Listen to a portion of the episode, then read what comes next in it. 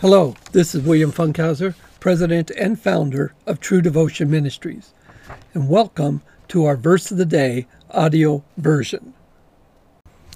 Our verse of the day for November 5th, 2021 is Haggai 1 5. Now therefore, thus says the Lord of hosts, consider your ways. Chapter 1 of Haggai speaks of the command from God to the prophet Haggai for Israel to rebuild the temple. God starts off by saying, The people, though do not agree, quote, Thus says the Lord of hosts, This people say, The time has not come, even the time for the house of the Lord to be rebuilt. Haggai 1 2. He starts off remarking that Israel has declared the time has not come to rebuild the temple.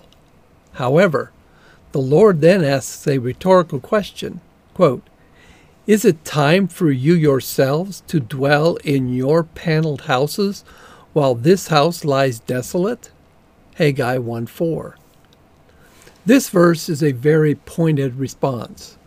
While they held their own wants, and even their luxuries to be matters of importance in the moment, they thought any time would be suitable to attend to the claims of their God.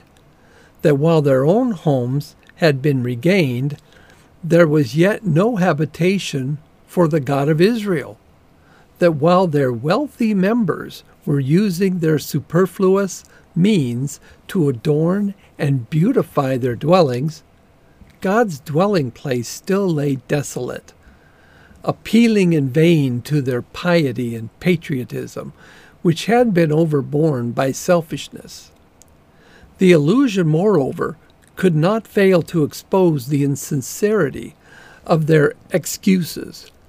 Houses wainscoted with cedar were the residences of kings, and if some of them had now now had access to such resources as enabled them to live in princely splendor, they might surely have reserved a portion for the requirements of the temple when the work of building it should be resumed, if that work had been of any concern to them. Then the Lord tells the people, as written in our focus verse, to consider their ways. The exact sense of the Hebrew is expressed more clearly when rendered, quote, consider the ways of life, unquote, or, quote, give careful thought to your ways, quote, or, quote, think carefully about your behavior, unquote. The idea is to set the heart upon one's ways, i.e., to consider one conduct and lay it to heart the ways are the conduct with its results. Quote, you have sown much, but harvest little. You eat, but there is not enough to be satisfied. You drink, but there is not enough to become drunk. You put on clothing, but no one is warm enough, and he who earns, earns wages to put into a bag with holes. Haggai 1 6. Look at what this is saying. First, he says they plant more crops than they harvest. Next, he says you have a little food to eat, but you are still hungry after having eaten. Third, in a mocking manner, saying you drink the wine from your grapes, but have not enough to get drunk on. Also, you put on clothing, but not enough to stay warm. And you earn wages and put them in purses with holes in them.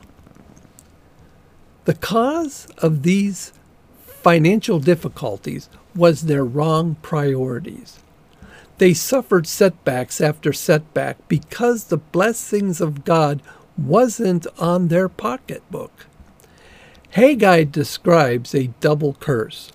Instead of much, little was reaped and the little that was brought home melted away without doing any good.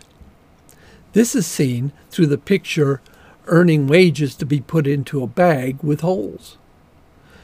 These judgments were a fulfillment of promises God made hundreds of years ago in the time of Moses. Quote, Beware lest your heart be deceived and you turn away and serve other gods and worship them, or the anger of the Lord will be kindled against you, and he will shut up the heavens so that there will be no rain, and the ground will not yield its fruit, and you will perish quickly from the good land which the Lord is giving you. Deuteronomy 11, 16 through 17. Now, as it was for the Israelites, it is important for us also to consider our ways, or as stated above, giving careful thought of our ways. Are our priorities truly in order? Do we look at what we do for ourselves above what we do for God? Let us face reality. If our priorities are wrong, nothing will satisfy us. Each accomplishment soon reveals that there must be something more, something that can really satisfy. Nothing fills the God shaped void in our life except putting Him first. Do we put God first? Or do we do His work when our desires are addressed? Pray about this. Listen to His response and make the necessary changes to put God first and then ourselves last. It is difficult, but it is what we are called to do. I hope you enjoyed our verse of the day and were blessed by God's Word.